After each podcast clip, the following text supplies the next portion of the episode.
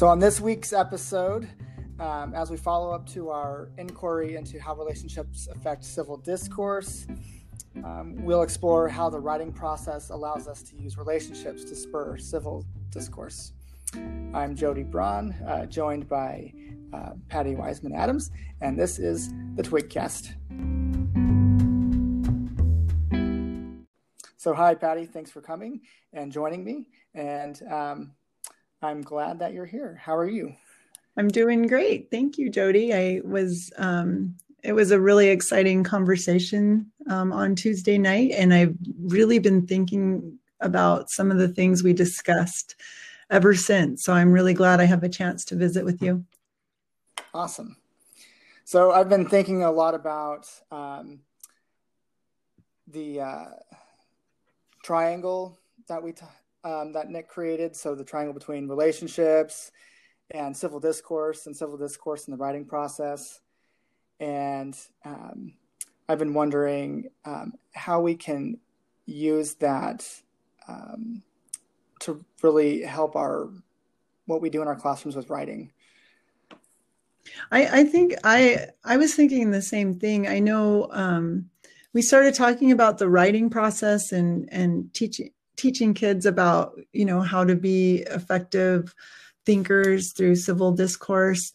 But when we started really adding relationship to that um, that's when it really started to make sense to me. And i agree with you that that triangle that had relationship kind of on top and then writing process on one corner and civil discourse on the other. But it really um, showing the relationship uh, how you need all three and how they can affect each other. Um, also thinking about how all of that relates into the writing process and and how they direct you know relationships that you build.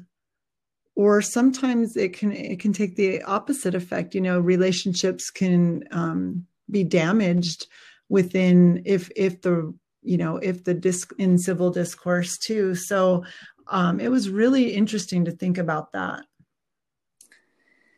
Yeah and i've um, been thinking about like you said how it all correlates. Like we need we can use the writing process to build relationships and we can use um, that relationship to also um, really engender the idea of what civil discourse is and so how we approach our students and teach them the writing process and and um, to you know take feedback and apply it to their to their writing processes um, is uh, is a big part of it. I think so.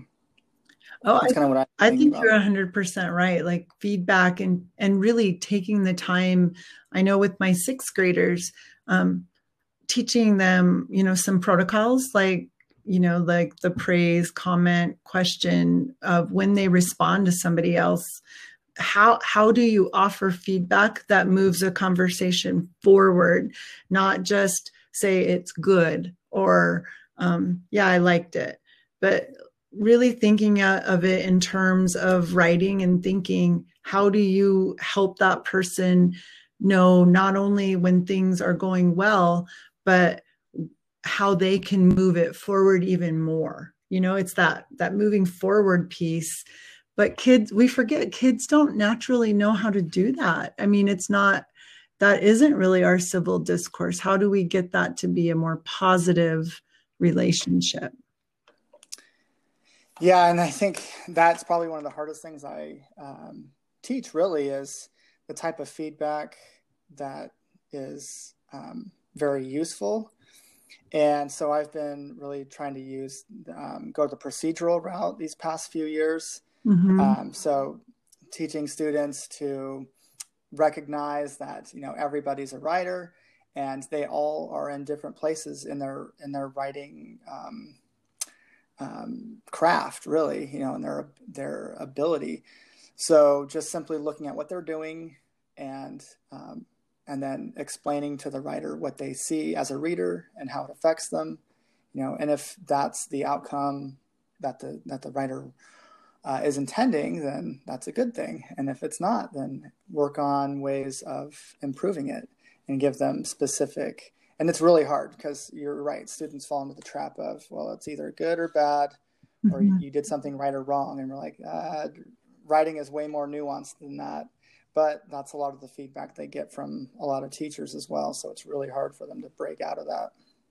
And Jody, it's really interesting that you and you are in high school and you're teaching um, are you're teaching like the AP a couple AP classes as, as well, right? And you're seeing that yes. thing no matter um, the level of your students. And I'm seeing that in my sixth graders and in other elementary students that I've worked with in the past. So I, I wonder if that just continues be, because when I start thinking even of, as my of myself in adult writing groups, I think sometimes it's easy to to um, to forget that feedback you know can really can really help the writer to go places that they really hadn't thought of themselves or, or you know and and but nobody it's not natural. It's not a natural process for us to give that type of feedback. And so we have to be really purposeful when we're planning those opportunities. Uh, yeah absolutely. And i think part of it is our default is to just make a, a, snap judgment about something. Oh, I like this, or you know, I don't like this. You know, because we get kids that do both. They're either you know, this is just terrible. You need to start over, or you know, yeah. you're like, well, that's not that's not really helpful. Like they're not and, super graceful with each other's writing unless you teach them how to be right. Yeah, exactly or they just see it as you know this isn't actually part of the writing process. Um, and we're like well yeah it is. That's how you you know even if all these professional authors don't do it themselves they have editors and a lot of thinking partners and colleagues looking it over and giving them feedback. And um, and it's this kind of feedback that's making them better writers or a better piece of writing itself. So yeah and i think um, that really has to do with the uh, you know we've been talking about the how hard writing is you know just the cognitive demands of the writing process. Yeah. You know it's hard to get started but then once they finally get something done they feel like that's my accomplishment and i i'm done. I don't need to go back. And i think that's one of the hurdles that is difficult for all writers. well, and I I noticed in my sixth grade when I give them um, a lot of low stakes writing assignments, you know, like journal or entry level right into the day, some rituals that that, that I do um, with them.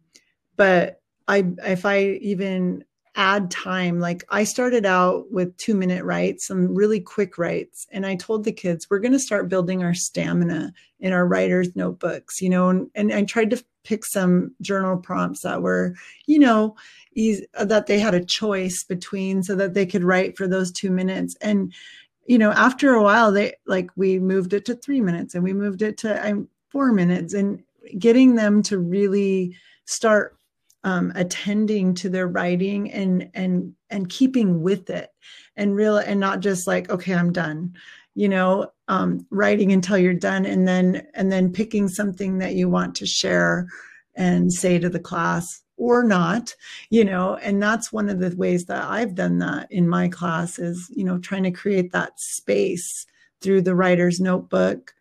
But i found it really difficult during this pandemic and hybrid learning what have you been doing to try to bridge that gap? Um, I've really been trying to get students to um, spend more time reflecting mm-hmm. on pieces that they've written for class. Um, and so I've been um, giving them a series of, you know, I'm trying to make them as broad, open ended reflection questions as possible to just get them thinking and knowing that uh, they don't necessarily, you know, that this is still low stakes reflections. It's not going to go in and, and critique this particular reflection. I just want to know how they see their own writing processes. Um, I love that. And um, so, you know, kind of getting in a little bit of um, metacognition and, um,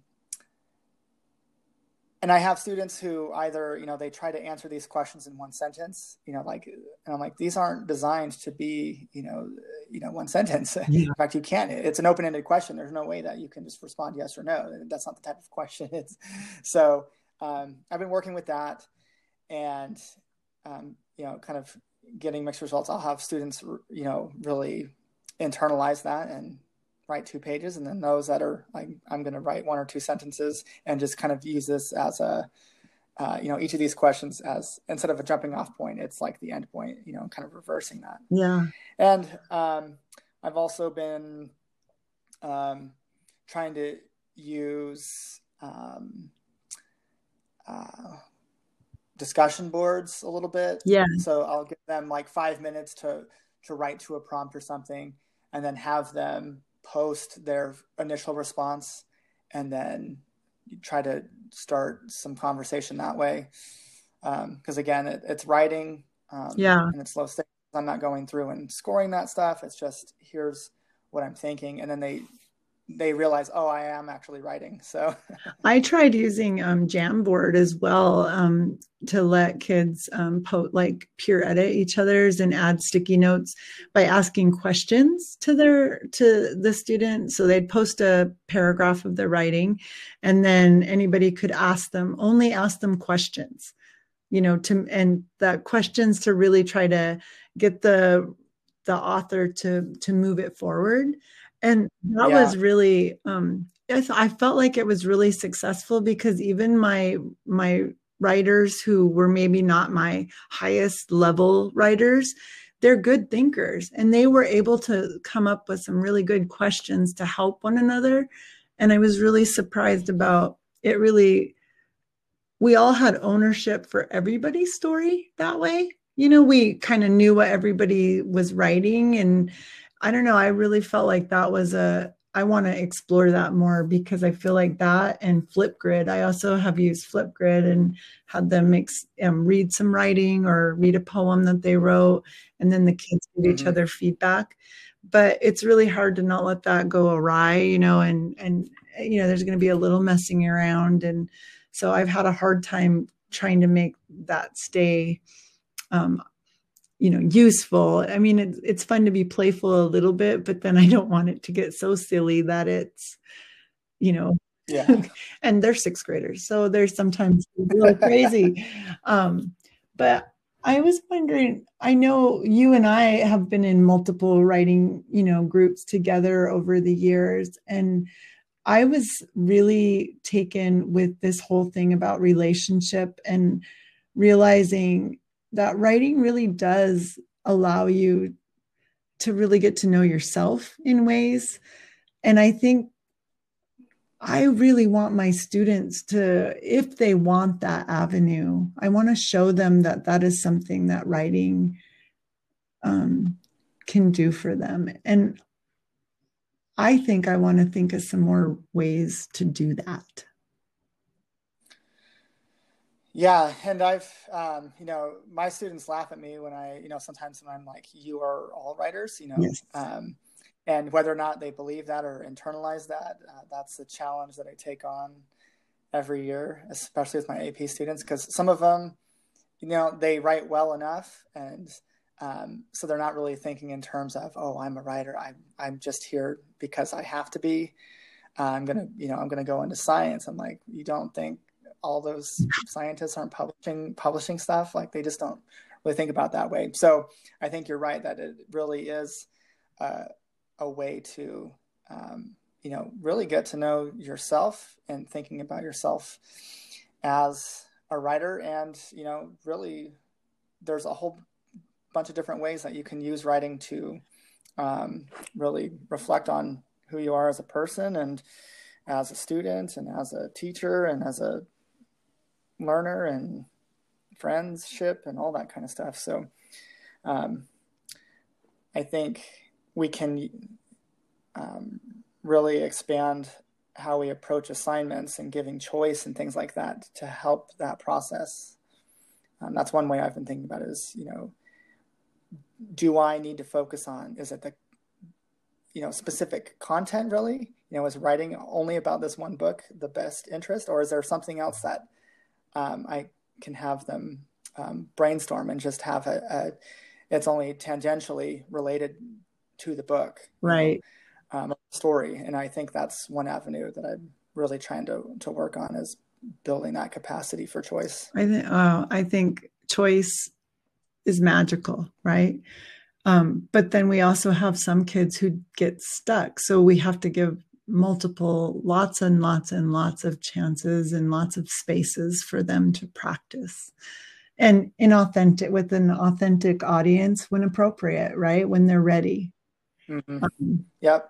And I think that, you know, you mentioned that, you know, questioning process.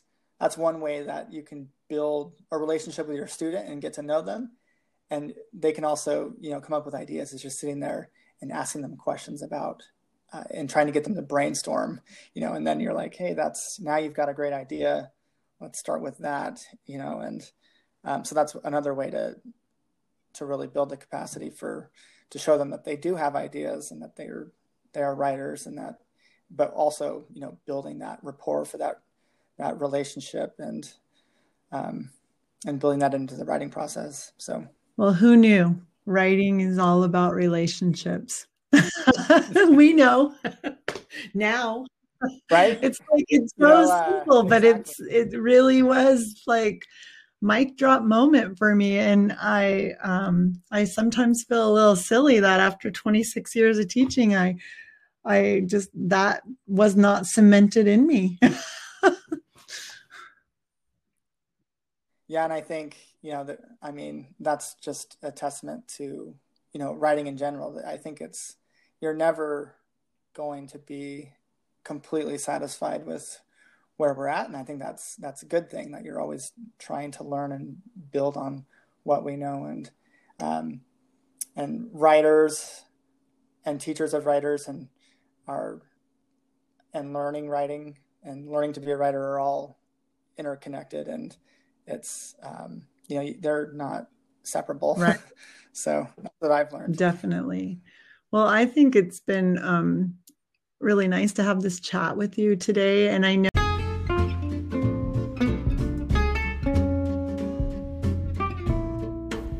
thank you for listening please visit our website at www.twig.fun to find out more and access our social media Look for our next episode of the Twigcast the week of May 8th.